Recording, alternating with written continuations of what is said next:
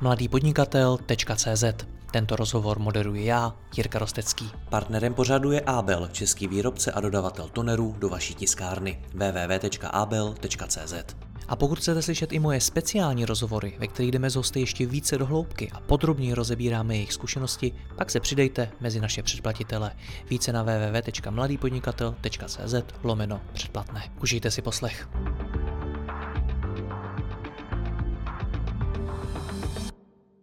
Pokud jste někdy schánili polohovací stůl pro práci ve stoje, nejspíš jste narazili i na značku Liftor. Ta na svém webu nabízí konfigurátor vlastního stolu, který vám dokáže dodat a smontovat během několika málo dní.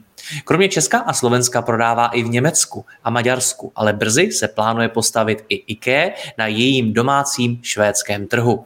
Mým hostem je zakladatel firmy Ondřej Jírovec. Ondřej, já vás vítám, dobrý den. Já děkuji za pozvání, zdravím, zdravím i diváky. Uh, Liftor jako značka spadá do uskupení vícero firem. Zkuste nám to pozadí nějakým způsobem uh, představit, jak to funguje. Určitě. Uh, já ve v podstatě jsem v Liftoru něco jako angel investor, který je jakoby majoritní společník s tím, že mojí hlavní prací je firma Berico. To je vlastně firma, která na českém trhu dělá velkou obchod a malou obchod se spotřební elektronikou. A celkově vlastně to uskupení těch našich firm eh, dělá téměř 4 miliardy obrat s tím, že ten Liftor eh, je jakoby takový náš love brand, protože to je jedna jediná značka, kterou jsme si stvořili my sami a eh, podle toho k ní přistupujeme. Vy jste mi to řekl, pardon, že Liftor je pro vás nejoblíbenější firma z celého toho uskupení. Proč? Co vás na ní tak baví? Jak jsem zmínil, no, je, to, je to prostě vlastní značka. Eh, ten, kdo dělá nějakého nebo podniká v oboru spotřební elektroniky, tak ví, že ne vždy je to úplně jednoduchý. Člověk musí vycházet stříc těm dodavatelům, musí eh, mít velmi dobrý vztah s těma odběratelema a praxi se potom děje to, že je otrokem toho biznisu ve prospěch těch odběratelů a dodavatelů. Na rozdíl od eh, vlastní značky, kdy se dá říct, že je člověk svým vlastním pánem, což eh, je přesně příklad toho liftoru, ve kterým si, když to řeknu blbě, můžeme dělat úplně, co chceme a nikdo nás žádným způsobem neomezuje a my si prostě nastavujeme ty cíle a tam, kam chceme jít dál. Hmm, na druhou stránku vytvořit a vybudovat takovou značku musí být hodně náročný, asi i dlouhá cesta, nebo ne? Určitě. Eh, velmi bude záležet na tom, jakou si člověk zvolí kategorii. Eh, neumím si představit, že bych tady zaváděl třeba vlastní brand mobilních telefonů, to je asi jako nepředstavitelný, ale eh, pokud se jedná o něco, kde člověk je schopný nabídnout nějakou přidanou hodnotu, nabízí něco, co konkurence nenabízí, tak samozřejmě potom ten brand se buduje snáš, než v případě těch zavedených jakoby, značek, které už třeba na tom trhu jsou. Vy jste dal příklad mobily, to docela chápu, to jste zrovna vybral extrémní příklad, ale vy jste se pustili do nábytku, tam bych taky možná čekal, že už ten trh bude obsazený. Nebyl? On principiálně obsazený je, ale uh, co já jsem jakoby načerpal tím pozorováním toho, té konkurence naší, nebo jestli se to dá nazvat konkurence, my to úplně tak nevnímáme, protože běžný nábytkář nebo běžný výrobce nábytku funguje tak, že si vybaví uh, halou drahýma strojema, často celkový hodnotě 50 až 100 milionů a spustí obrovskou výrobu sériovou, uh, ve který je jeho cílem to dodávat na ideálně velkou obchodně na různý místa, jako typu IKEA a podobným těm, těm odběratelům. Uh, náš cíl je úplně jako opačný. Jo. My jsme vyrobili jakoby, nebo sestavili menší halu, kde máme eh, stroje podobný těm, který vyrábí tu sériovou výrobu, ale s tím rozdílem, že my je máme takovým způsobem nadimenzovaný právě z toho důvodu, aby jsme měli přidanou hodnotu pro toho zákazníka, že jsme schopni těm zákazníkům dodávat atypický nábytek do 24 hodin a to je právě ta naše obrovská výhoda, kterou pozorujeme i v těch objednávkách, eh, kde prostě dneska v České republice 30-40% objednávek je právě tenhle ten, jak my nazýváme atyp. V Německu se bavíme o tom, že těch objednávek je 60% s atypem. A nám se normálně stávají úplně jako ironické situace, kdy si třeba zákazník objedná jeden den stůl a druhý den nám volá, jako jak je možný, že už má dopoledne tracking v e-mailu a jako, že jsme mu asi, myslí si, že jsme mu poslali nějakou špatnou desku nebo špatný stůl, ale realita je taková, že už je to ten jeho konkrétní v tom rozměru s těma dírama, oplinama a vším, co si vymyslel, který si prostě sestavil den předem nebo den, ve, den večer před eh, tím odesláním. Jo. Takže v tomhle je ta naše přidaná výhoda. Hmm, my se k tomu dostaneme, ale pojďme to nějak strukturovat. Nejdřív mě ještě zajímá ten trh.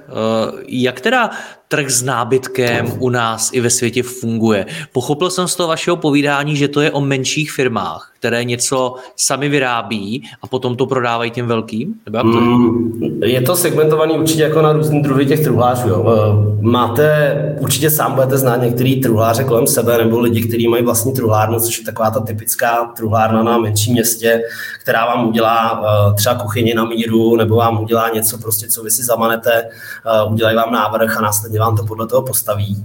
Pak jsou ty větší výroby, které už jedou tu sériovku, kdy prostě jejich cíl je vyprodukovat tisíc skříní třeba za týden a podobně jako takovýhle targety. A uh, pak jsou úplně ty největší mega výrobci, který mají několik hal různě po světě nebo po Evropě a uh, jsou uh, ty přední dodavatele právě IKEA a podobně. Hmm. A vy jste nechtěli být jedním z nich, vy jste nechtěli být dodavatelem pro někoho? Když, když se podíváte na výkazy těch firm, nebo zmapujete si jako nějaké výsledovky, tak nechtěli. Nechtěli, protože eh, ta marže, se kterou se tam pracuje, stojí za starou belu. My díky té přidané hodnotě eh, a díky tomu, že děláme jako něco v vozovkách neobvyklého, tak eh, si můžeme dovolit ty produkty na ceně trošku dráž třeba než naše konkurence.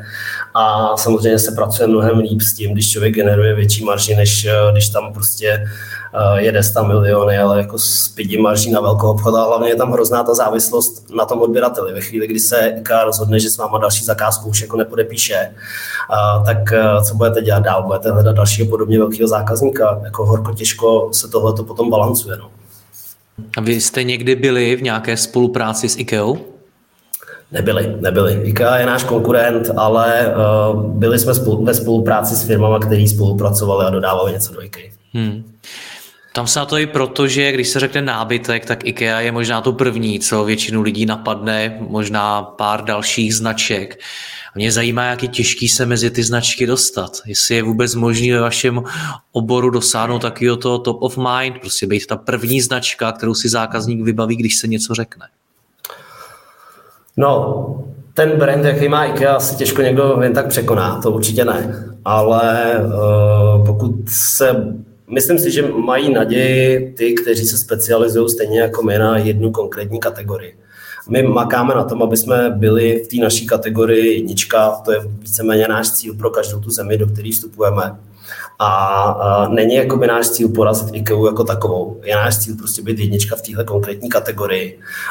Je otázka, jestli, jestli vůbec e, je reálný pro takhle úzce omezený segment e, dělat nějaký jako branding ve velkým, protože když člověk má relativně malý portfolio, tak ani si nemůže moc dovolit e, dělat nějaký velký brandový kampaně. Takže to, aby Liftor byl známý brand, tak to je ještě jako dlouhá cesta. A proč zrovna tenhle segment? Jak vás napadly zrovna polohovací stoly? Uh, my tím, že vlastně do toho, do toho našeho uskupení, do toho, do toho Berika uh, se snažíme postupně dávat nový a nový značky, tak hodně cestujeme po veletrzích a rozlížíme se kolem sebe, aby jsme se podívali, jaké jsou možnosti. A při jedné takové cestě uh, jsme vlastně na veletrhu narazili na právě jakoby výrobce těch uh, kovových podloží. S tím, že uh, jsem sám v té době už měl doma stůl, který uh, byl od jedné české firmy a kupoval jsem si ho, protože mi bolely záda jako bývalý prostě hráč počítačových her, který byl zvyklý sedět 12, 14, 15 hodin u počítače bez problémů, tak uh, jsem řešil už to před mnoha lety a koupil jsem si stůl, koupil jsem si velmi drahý stůl a pak jsem byl překvapený právě na tom veletrhu, jak moc se liší ty ceny od toho, když je to vyráběný přímo jako tady, anebo versus, když to člověk někde outsourcuje v nějakých levnějších krajinách.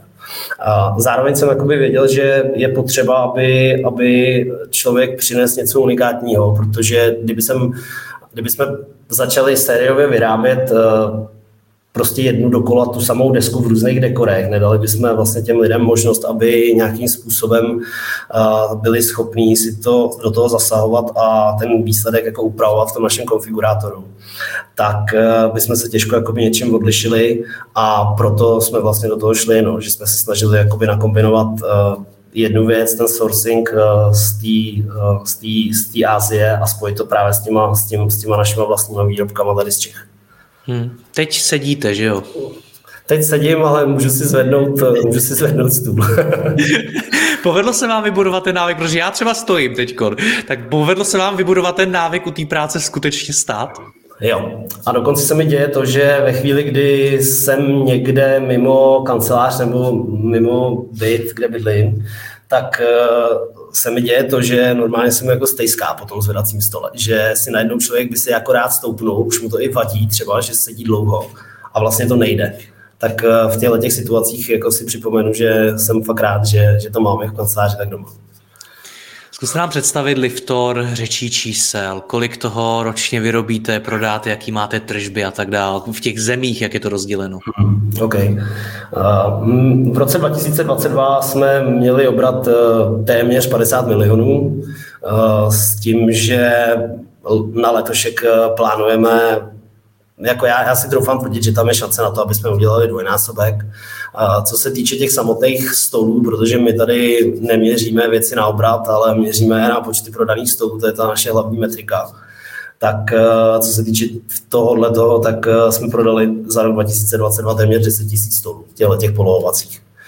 A co se týče toho splitu na ty jednotlivé země, tak eh, samozřejmě stále, stále majorita je v České republice kde si myslíme, že jsme jednička, nemáme to podložený žádnýma číslama, ale domníváme se na základě nějakých, eh, nějakých porovnání, co si děláme, a co se týče těch dalších zemí, tak eh, v Maďarsku se nám jako velmi dobře daří, ve Slovensku se nám taky velmi dobře daří. A v Maďarsku trošku bojujeme s, eh, s některýma věcma, nějaký jako social proof je tam pro nás v tuhle chvíli docela těžký uh, získat, tak na tom makáme. Potom tam hodně bojujeme s tím uh, jejich srovnávačem od Heureky, s tím Aruke Resho, tak uh, tam se těšíme, až se to celý propojí a bude to vypadat stejně jako Heurek a to se nám tím hodně všechno usnadní. No a co se týče Německa, to je, to je epizoda sama pro sebe. My jsme v podstatě do Německa vstupovali na třikrát. A dvakrát neúspěšně a teď teda po třetí už úspěšně. My jsme tam vlastně vstupovali s tou myšlenkou, že Čechy se nám povedly, Slovensko se nám povedlo, Maďarsko se nám povedlo, tak jsme si řekli, dobrý, vyzkoušíme i to Německo, ten západ. A tam jsme jako tvrdě narazili. Narazili jsme tam na nejdřív eh, jako na prozření toho, jak strašnou sílu tam má ten Amazon Hlavně v tom smyslu, že jsme byli zvyklí uh, nasypat peníze do PPCček a okamžitě prostě získávat uh, ty ordry, které generují ten další budget na ty další investice. Ale v tom Německu se stalo vlastně to, že uh, vy tam nebojujete pomalu ani s konkurencí, ale vy tam bojujete v rámci těch PPCček se srovnávačema nebo afiliatama na ten samotný Amazon. Jo. Takže uh, tohle byla jedna věc, která nás jako hodně udivila. Uh, druhá věc byla uh, ta samotná konkurence, uh, kde prostě jsou už jsou strašně daleko, investují do toho strašně velké peníze. A co je třeba jako zajímavé na tom Německu, jak oni jsou i jako národ daleko, tak třeba konkrétní, konkrétně německý, německý úřady podporují to, aby firmy si vybavovaly ergonomickýma věcma svoje pracoviště, takže vy tam dostáváte nové dotace na to, abyste si vybavil kancelář polohovacíma stolama. Tam jenom pro zajímavost, my jsme teď, když jsme mapovali, jestli budeme vstupovat do toho Švédska nebo do toho Dánska, stále ještě nejsme jako rozhodnutý, která ta země ta bude, tak jsme si analyzovali celkově tu Evropu a v České republice na za rok 2022 slovo polohovací stůl hledal cca 20 tisíc lidí. Když se podíváte do Německa, tak tam hledal 1 milion.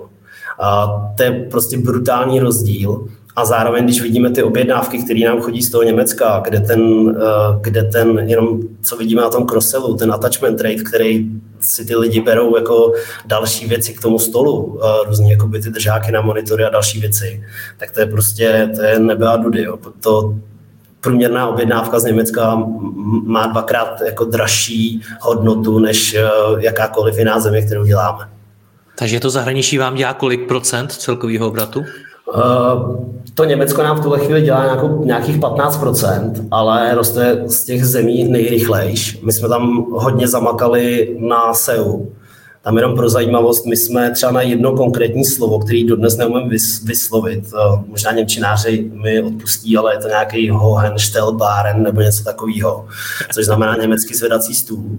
A na tohleto konkrétní slovo my jsme vlastně v rámci link buildingu a nějakého jako kontentu utratili jeden milion, aby jsme se dostali vůbec do uh, jako top pětky, jo, řekněme.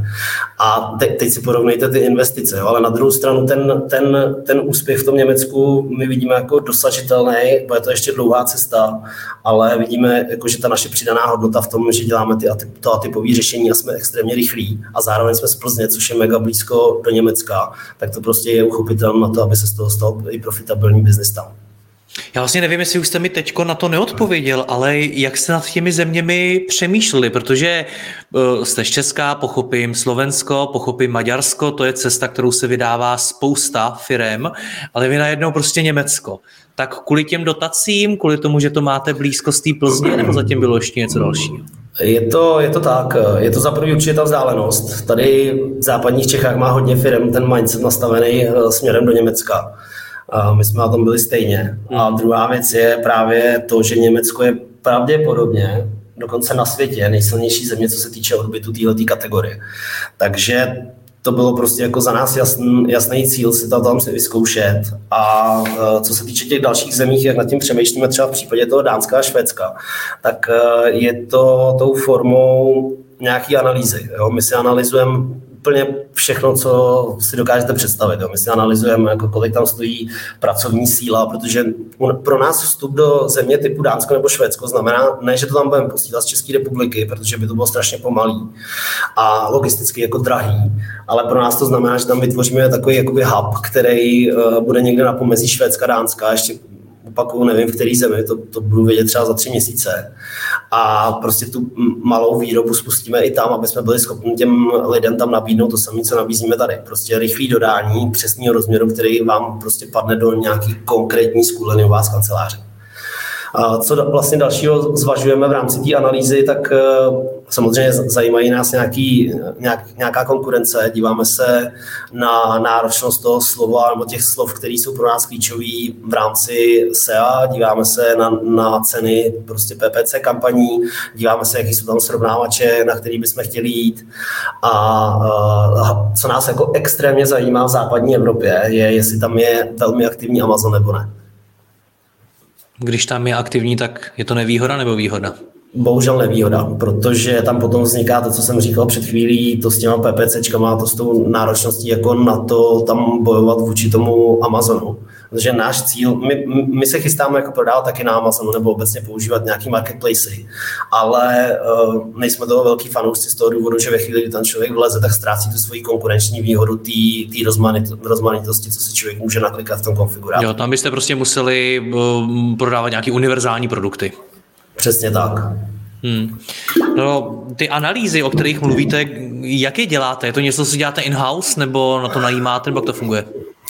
Ono to zase není úplně tak sofistikovaný. Eh, je to jako hodně bodů, který v tom zvažujeme, ale není to sofistikovaná analýza na 50 stránek někde v pdf -ku.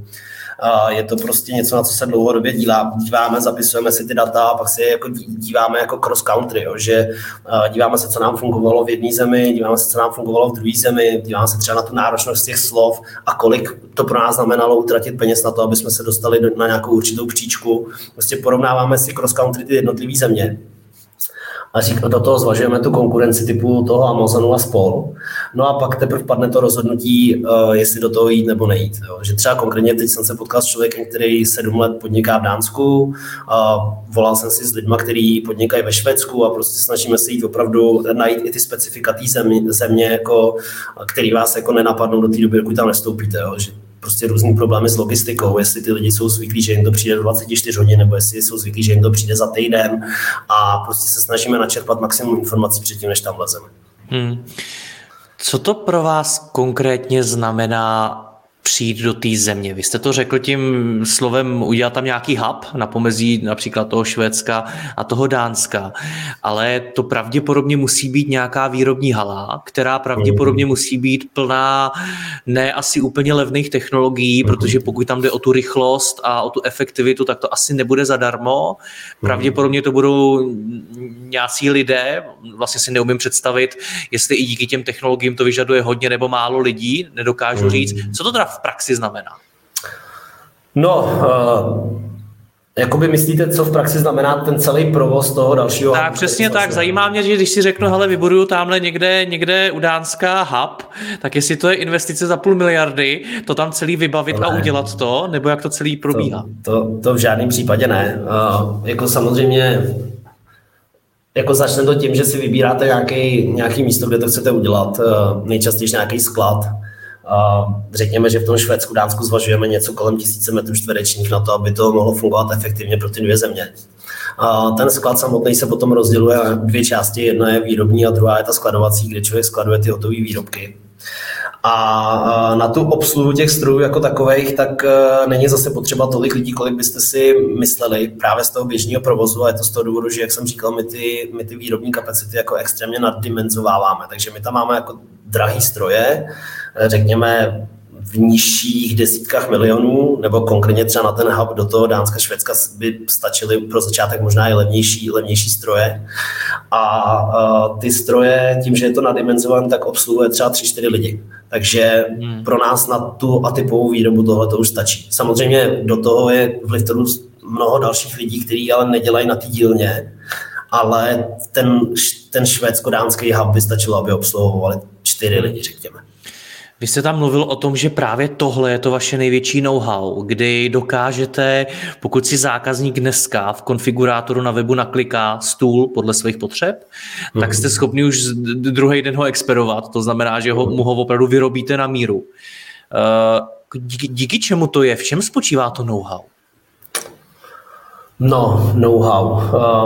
Eh, je to asi tou nadimenzovaností, no, protože tohle samozřejmě by dokázala prakticky by to dokázala každá truhlárna, která existuje, která na to bude mít ty stroje.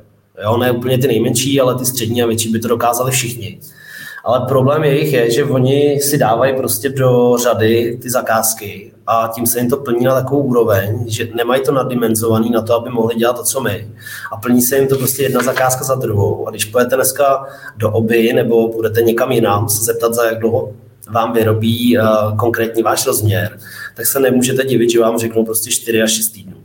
Jo? Když na některých místech vám třeba řeknou dokonce 8 až 10 týdnů. A my si myslíme právě, že tím, že žijeme v této době, eh, kdy internet stále jako je na velkým vzrůstu a ty lidi nechtějí čekat, a to Česká republika je v tomhle úplný extrém, kdy lidi prostě chtějí všechno ideálně zítra, tak uh, nám to prostě dávalo smysl, no, to takhle udělat, nadimenzovat to a dopřát těm lidem teda, OK, chceš to mít zítra, tak to zítra mít budeš. To si můžu přeložit i tak, že jste rychlí díky tomu, že jste prostě malí. Že jakmile mhm. vyrostete a těch objednávek budete mít víc, tak se budeme bavit jinak. Není to pravda, protože bychom, ne, ne, ne, ne, toto určitě chceme, aby tohle ta vlastnost naše byla zachovaná jako na věky, protože je pro nás neskutečně klíčová v té konkurenceschopnosti. A pokud by nastala tahle situace, kterou vy popisujete, tak bychom prostě doplnili další stroje, případně rozšířili halu, ale prostě tohle je podmínka, aby to bylo furt rychlý. Hmm. A jak velký teda ty prostory dneska máte v rámci toho skladu té haly? Eh, tím, že tady vlastně v Dobřanech to je jako centrální sklad, který, na který se vozí vlastně všechno, tak eh, tam máme nějaký 2500 metrů eh, čtverečních. S tím, že ale ta samotná výrobní část jako není tak velká, ta ve své podstatě by mohla být těch 500 až 700 metrů čtverečních. Hmm. No a stůl, to, to je dřevo.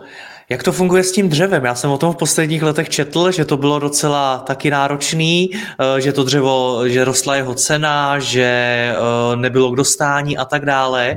U vás předpokládám, že na tom ten biznis stojí, to znamená, že vy ho nejspíš asi musíte nakoupit obrovské množství, nebo jak funguje tohle?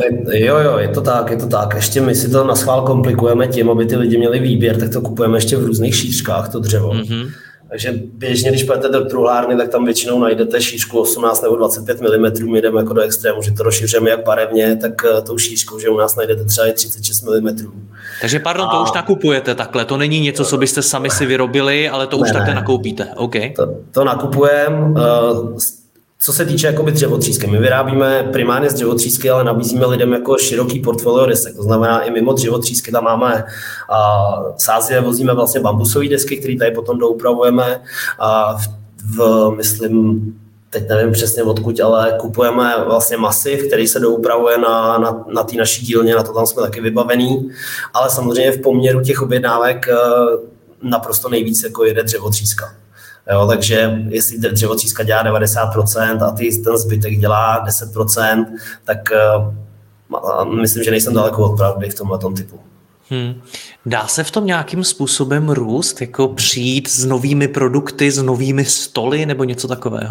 Dá, dá. My zrovna minulý týden jsme měli první vykopávací schůzku tady s eh, Západočeskou univerzitou eh, na fakultě designu a vlastně řešíme s nima jakoby projekt eh, nějaký nadstavby těch stolů, ve kterých by byly třeba už eh, z výroby připravený eh, nějaký šuplíky nebo něco, na co si můžete prostě odložit patoch a podobně. Takže my se chceme určitě rozšiřovat tímhle tím způsobem.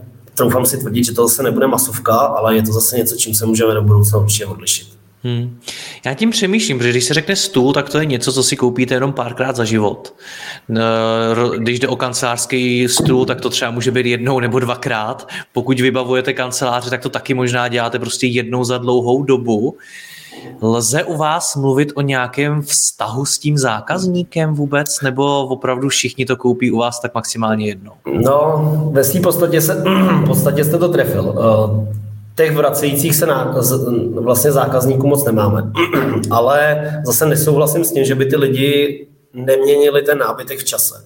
Jo, ty trendy se trošku vyvíjí, to za prvý, ale za druhý, co vnímáme hlavně u těch eh, zakázek, kdy dodáváme něco do větších firm, tak většina těch velkých firm nebo středních a větších, tak má nějaký cyklus, ve kterým mění ten nábytek. A ten cyklus je přibližně 10 let.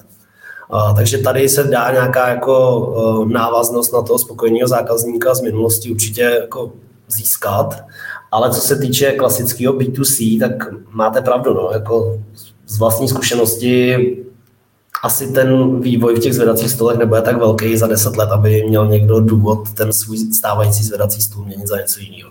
Hmm, a já vlastně nevím, a to mi řekněte, jak je to v těch firmách, protože já když jezdím do těch firm, tak co si budeme nalhávat, většina firm koupí prostě nějaký stoly, tak aby to nebylo až tak moc drahý, protože jich asi taky potřebují víc a ty vaše stoly, jestli něco tak levný nejsou. Hmm. Tak jak k tomu přistupují firmy? Tady, tady trochu vnímám asi rozdíl mezi tím Německem a Českem. No, přesně tak. Švédsko, Dánsko, Německo, každý vám řekne, že ať přijdete do jakýkoliv firmy, tak už tam ty zvedací stoly má. Hmm. Tady, když se člověk zeptá jakoby 100 lidí, jestli ví vůbec, co to je zvedací stůl, tak uh, nedokáže přesně říct, tohle nemáme se analyzovaný, ale troufám si tvrdit, že 90% lidí řekne, že to neví, co to je a že to nepotřebují. Uh, ty české firmy hodně se to liší uh, tím, jakoby, jaký je mindset tý, v té firmě jako takový. Že třeba náš velmi častý zákazník, co se týče z toho segmentu B2B do firm, tak uh, jsou firmy, které mají třeba 100 programátorů nebo 50 až 100 programátorů, protože prostě ví, že ten nadřízený ví, že když jim dobře tohle jako dražší vybavení, tak velmi pravděpodobně se mu to vrátí v nějaký produktivitě těch lidí. A tady my vidíme, že ty firmy se jako nebojí nakupovat a uh, tam to prostě kupují. Pak jsou samozřejmě klasické firmy nebo stát obecně, tak tam si tyhle ty stoly zatím nekupují. Hmm. To je to, co popisujete. V podstatě znamená dva úplně jiný přístupy k marketingu. V některých zemích už to spíš bude taková ta hra o to dostat se mezi ty hráče, který to tam prodávají, dostat se k těm firmám, ty firmy už to chtějí, už je to pro ně důležitý, versus jiný země, jako je třeba Česko, kde je to možná spíš o tom říct, hele, víte o tom, že existuje vůbec nějaký polohovací stůl. Mm, přesně tak. Co to zase znamená z hlediska řízení vašeho marketingu, protože to, to jsou dvě úplně odlišné disciplíny disciplíny a nejenom marketingu, ale vlastně prodeje jako takového. No, ta edukace těch lidí na ten segment zvedacích stolů je příšerně drahá. Jo, my v tuhle chvíli ještě nejsme zdaleka ve fázi, že bychom byli opravdu schopni dělat uh, tuhle tu edukační kampaň a prostě spustit nějakou televizní kampaň, kde budeme edukovat lidi, ale tady jsou nějaký zvedací stoly, pomůže vám to do budoucna, nebo vás tolik bolet záda a podobně. Tak na to ještě v tuhle chvíli rozhodně připraveni nejsme. My uh, edukujeme ty lidi um, nějakým jako levnějším marketingem než tím letím masovým. Uh, velmi jako aktivně se snažíme spolupracovat jako s doktorama, vyzdvihovat ty nevýhody toho sezení. A prostě děláme jako mraky PR článků na různých webech, kde to má podle nás smysl. A I na základě té segmentace toho našeho běžného zákazníka, typu programátor, grafik, UXák a podobně, tak my se snažíme jako segmentovat tu reklamu s tímhle tím směrem, kde se tyhle ty lidi vyskytují. A třeba, když vlastně se dívám na portfolio rozhovoru na vašem webu, tak vidím, že spoustu těch lidí, zrovna včera jsem si tady pouštěl jeden čerstvý, čerstvý eh, rozhovor a taky jsem věděl, že ten člověk má stůl od nás, takže ta segmentace... Na, Což ale na, musí potěšit, ne? jo, jo, to, to, to, nás určitě jako těší a právě, že se snažíme to jako segmentovat, aby jsme ty peníze za ten marketing utráceli chytře a ne masově. Až jednou vyrosteme do bodu, kdy to budeme schopni dělat masově, jak to určitě rádi masově uděláme, ale chceme, aby tam byla ta rojka, prostě ty investice nějakým způsobem vyvážená nebylo to prostě plýtvání penězma. Hmm. A co se týče toho Německa, tak eh, jako ne, nemůžu asi o tom ještě úplně sofistikovaně mluvit, protože nejsme tam ve fázi, aby jsem mohl říct, že jsem jako nějaký německý marketing guru, který ví, jak to má dělat. Spíš, spíš to děláme jako pokus o mil, co funguje, co nefunguje. Ale jako to, jak jste to na začátku schrnul, že vlastně v Německu se člověk cpe mezi už zajetý hráče a v Čechách vlastně edukuje ten trh o tom, co existuje eh, v rámci nábytku, tak to je naprosto jako přesný. Takže liší se nějakým způsobem ten prodej vašich stolů v jednotlivých zemích. Teď mě to zajímá i z hlediska toho, kde funguje víc třeba ten e-shop, že si to tam ty lidi opravdu sami přes nějaký kampaně nebo něco, nebo přes to SEO, o kterém jste mluvil, najdou, versus kde předpokládám asi jdete přímo do těch firm a tam se jim to zkouš, pokoušíte prodat. Jak to funguje? No, jakoby ty, ty, ty trhy se liší jakoby v tom, že mm, jak, jak, jako těžko, jako těžko na tuto otázku odpovídat, protože uh, v České republice my prostě budujeme to povědomí o těch zvedacích stolech. V tom Německu my se opravdu snažíme v tuhle chvíli spíš jako zařadit. A uh, nedokážu to asi jako víc... No, pojďme být teda konkrétnější, ať, ať vám to uh, ulehčím. Co to znamená zkoušíme se zařadit? Jak se to dělá? No, zkoušíme se zařadit tak v případě těch jednotlivých uh, jako marketingových kanálů, když třeba řek, zůstanou toho SEA, tak jako třeba u SEA je náš cíl se dostat do té top pětky, řekněme na tři, čtyři hlavní slova týkajících se polohovacích stolů. A v České republice už jsme například ve fázi, že když napíšete polohovací stůl, výškově nastavitelný stůl, tak velmi pravděpodobně vyskočíme první, druhý nebo třetí prakticky na všechny tyhle ty slova. A, takže v České republice už přecházíme jako do jiného módu, řekněme do toho víc brandového, kdy začínáme prostě objíždět veletrhy, děláme si různé výstavky, hledáme prostory pro prodejnu a, a už jdeme jako víc, nebo chceme jít do budoucna víc do toho offlineu a prostě to propojit i takhle. To zatím v Německu nejsme schopni dělat, tohleto. Mě zaujalo na tom Německu to, jak jste vyprávěl, že do jednoho klíčového slova, který do dneška neumíte hmm. vyslovit, tak já už vůbec ne, tak jste dali milion korun. Když si představím, že já půjdu prodávat stoly polohovací do Německa, kde podle nějakého průzkumu zjistím, že ty firmy to chtějí, že to tam je pro ně mnohem, mnohem tradičnější než u nás v Česku, že na to dokonce dostávají dotace a podobně, tak ten milion a nejspíš i víc dám spíš do nějakých obchodáků, který půjdou po těch firmách a tam se to budou pokoušet prodávat. Vy jste šli cestou, vy jste dali milion jenom do jednoho klíčového slova, slova v SEO. Proč? No, to je jako správná otázka, ale jako s jednoduchou odpovědí, jo, protože uh, vy, když budete tou strategií toho B2B se podbízení těm firmám, ale berte to od nás a tak dále, tak velmi často narazíte na to, že se objevíte v nějakém tendru, ve kterým uh, stejně ve finále poje o cenu. My nechceme dělat biznis, ve kterým to se můžeme zařadit mezi ty ostatní truhlárny, které jdou tu velkou výrobu a prostě okay. začít to dělat tímhle způsobem. Uh, náš jakoby cíl je oslovovat hlavně to B2C, nebo my tomu říkáme B2C, oni to často jsou jako jednotlivé jednotlivci na volné noze a podobně, který právě tu naši přidanou hodnotu jako využijou, tu rychlost a ten, ten to a typový řešení. Takže v tomhle pohledu je lepší to SEO zaplatit a dostat se na tyto pozice a využít toho, že vás nachází tyhle ty B2C pro nás zákazníky, zákazníci, než to, že budete mít síť obchodáků, který budou obíhat německé firmy a konkurovat si ve finále vlastně cenou. Ale předpokládám, že i taky máte, nebo ne? Máme, ale je to zatím malý tým. Hmm. No a to B2B versus B2C, tak mezi nimi je jaký poměr? Ty bláho, to, to nevím přesně, ale myslím si, že to jakoby jak říkám, no, to B2C, kdybych to řešil jenom jako ičaři versus fyzické osoby, tak by ten poměr byl jako ičaři 80% plus. Pokud by jsem to řešil jako větší firmy versus uh, lidi na volné noze nebo fyzické osoby, tak to bude někde na pomezí 50-50. Hmm. Já věřím, že od toho se asi odvíjí ta cena, že vaše cílová skupina pravděpodobně budou spíš lidi z biznisu, pravděpodobně i firmy, pravděpodobně za ten stůl jsou ochotní dát víc peněz, protože u něj pravděpodobně tráví velkou část svého dne. Jak ta cena vzniká? Protože ty stoly nejsou úplně levný.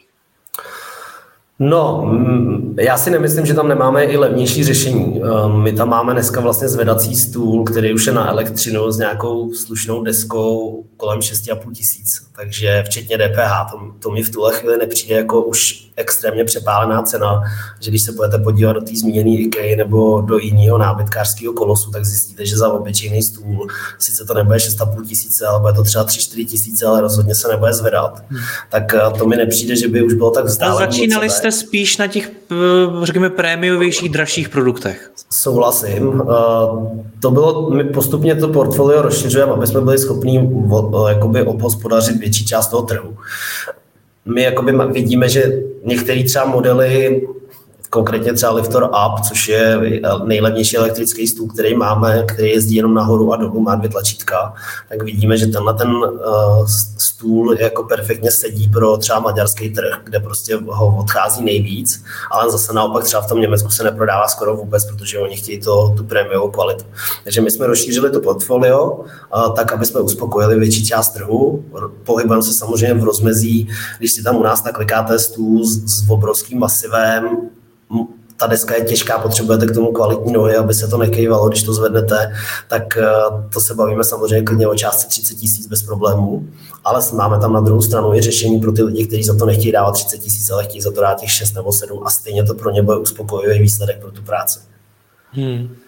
Jak máte vymyšlený ty procesy potom? Protože ona jedna věc je to vyrobit a udělat to co nejrychleji, ale druhá věc je to doručit a pokud ten zákazník ještě chce, tak mu to smontovat, což taky mm. bude dělat někdo jiný, předpokládám, než ten dopravce.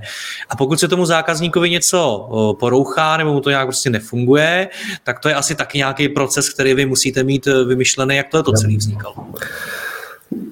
No, byla tam nějaká geneze, eh, postupně jsme na sebe nabalovali další služby pro zákaznický.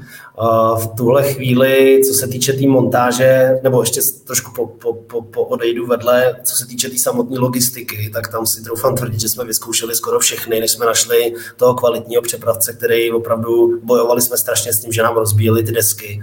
A lidem to chodilo prostě šťouchnutý, ty kurýři nebo ty přepravci se k tomu s proměnutím chovali jako hovada, takže jsme měli třeba 30-40% reklamací na desky. Tím pádem jsme postupně vyzkoušeli. Poměrně vysoký číslo, 40%. No, ono, když si představíte tu manipulaci s tou deskou, která váží třeba 30-40 kg, tak na druhou stranu se to dá jako pochopit. Ale my jsme postupně jako vybrali přepravce, kterými už tyhle ty problémy nemáme. A co se týče té tý instalace jako takový, tak postupně přidáváme města, kde spolupracujeme s externíma firmama, které jsou schopní ten stůl sestavit u vás eh, v určený čas, kdy si vyberete, oni se s váma spojí a přijdou vám to smontovat na místo. Děláme to jakoby město po městě, dneska už to nabízíme v Praze, v Bratislavě a v Brně, v Německu zatím ne, ale určitě do budoucna chceme tohleto rozšiřovat. Co se týče ještě vašeho dotazu, co se, eh, co se týká reklamací, tak eh, my se snažíme reklamace řešit tak, aby ten člověk nemusel ten stůl znova balit, aby ho nemusel rozebírat, aby neměl tuhle tu práci s tím. A velmi často nám pro reklamaci stačí, aby nám jenom poslal video s tou závadou a my mu pošleme prostě náhradní díl, který on si vymění doma sám. Bez toho, aby to musel nějak eh, skládat nebo něco s tím, něco s tím dělat. To znamená i nějaký proces customer care, který jste museli vytvořit. Mm. Jo. Děláte všechno sami nebo něco outsourcujete? No, Teď jsem pochopil tu montáž, že asi neděláte úplně sami. Tu, tu montáž dělá, to dělají externí firmy, na to bychom kapacity neměli. Ale jinak eh, obyč, obyč, obyčejně se snažíme všechno dělat in-house a tady právě využíváme ty síly toho Verico Group, kdy do toho zapojujeme spoustu lidí, kteří přímo nepracují v Liftoru a uh, právě třeba Customer Care nebo další lidi využíváme i třeba z jiných firm v rámci grupy. Takže v tomhle to je, v tomhle to je jako velká výhoda. Vy jste ten rozhovor začal tím, že pro Liftor jste v zásadě takový angel investor, tak je dneska Liftor v černých číslech? Je, je docela ve slušných číslech. Já jsem s tou ziskovostí spokojený a myslím si, že tam je potenciál z toho ještě utržit mnohem víc v budoucnu. No. Tohle je ta vaše hlavní motivace, protože vy jste říkal, když se člověk podívá na ty čísla, jo, vy jste mluvil o Liftoru jako o firmě, která loni dělala 50 milionů a za ní stojí firma, která dělá, nebo celá ta skupina, která dělá 4 miliardy. A tak mě, a tak mě vlastně zajímá, proč vy osobně vůbec trávíte čas s liftorem. To je správná otázka, jo, ale pokud budete mít založenou firmu na distribuci spotřební elektroniky, která dělá téměř 4 miliardy obrat, a většina těch značek, které budete dělat, budou z Číny, tak eh, chcete nějakým způsobem diversifikovat eh, to riziko, který může v tom podnikání Takže pardon, přijít. pro vás Liftor, pro vás osobně, teď se, teď se bavíme eh, v tom helikopter view, prostě co, co to je ten Liftor pro vás. Tak pro vás je to spíš než jako ekonomický rozhodnutí, teď momentálně Liftor z té skupině vydělává nejvíc peněz, tak je to pro vás mnohem spíš rozhodnutí strategický.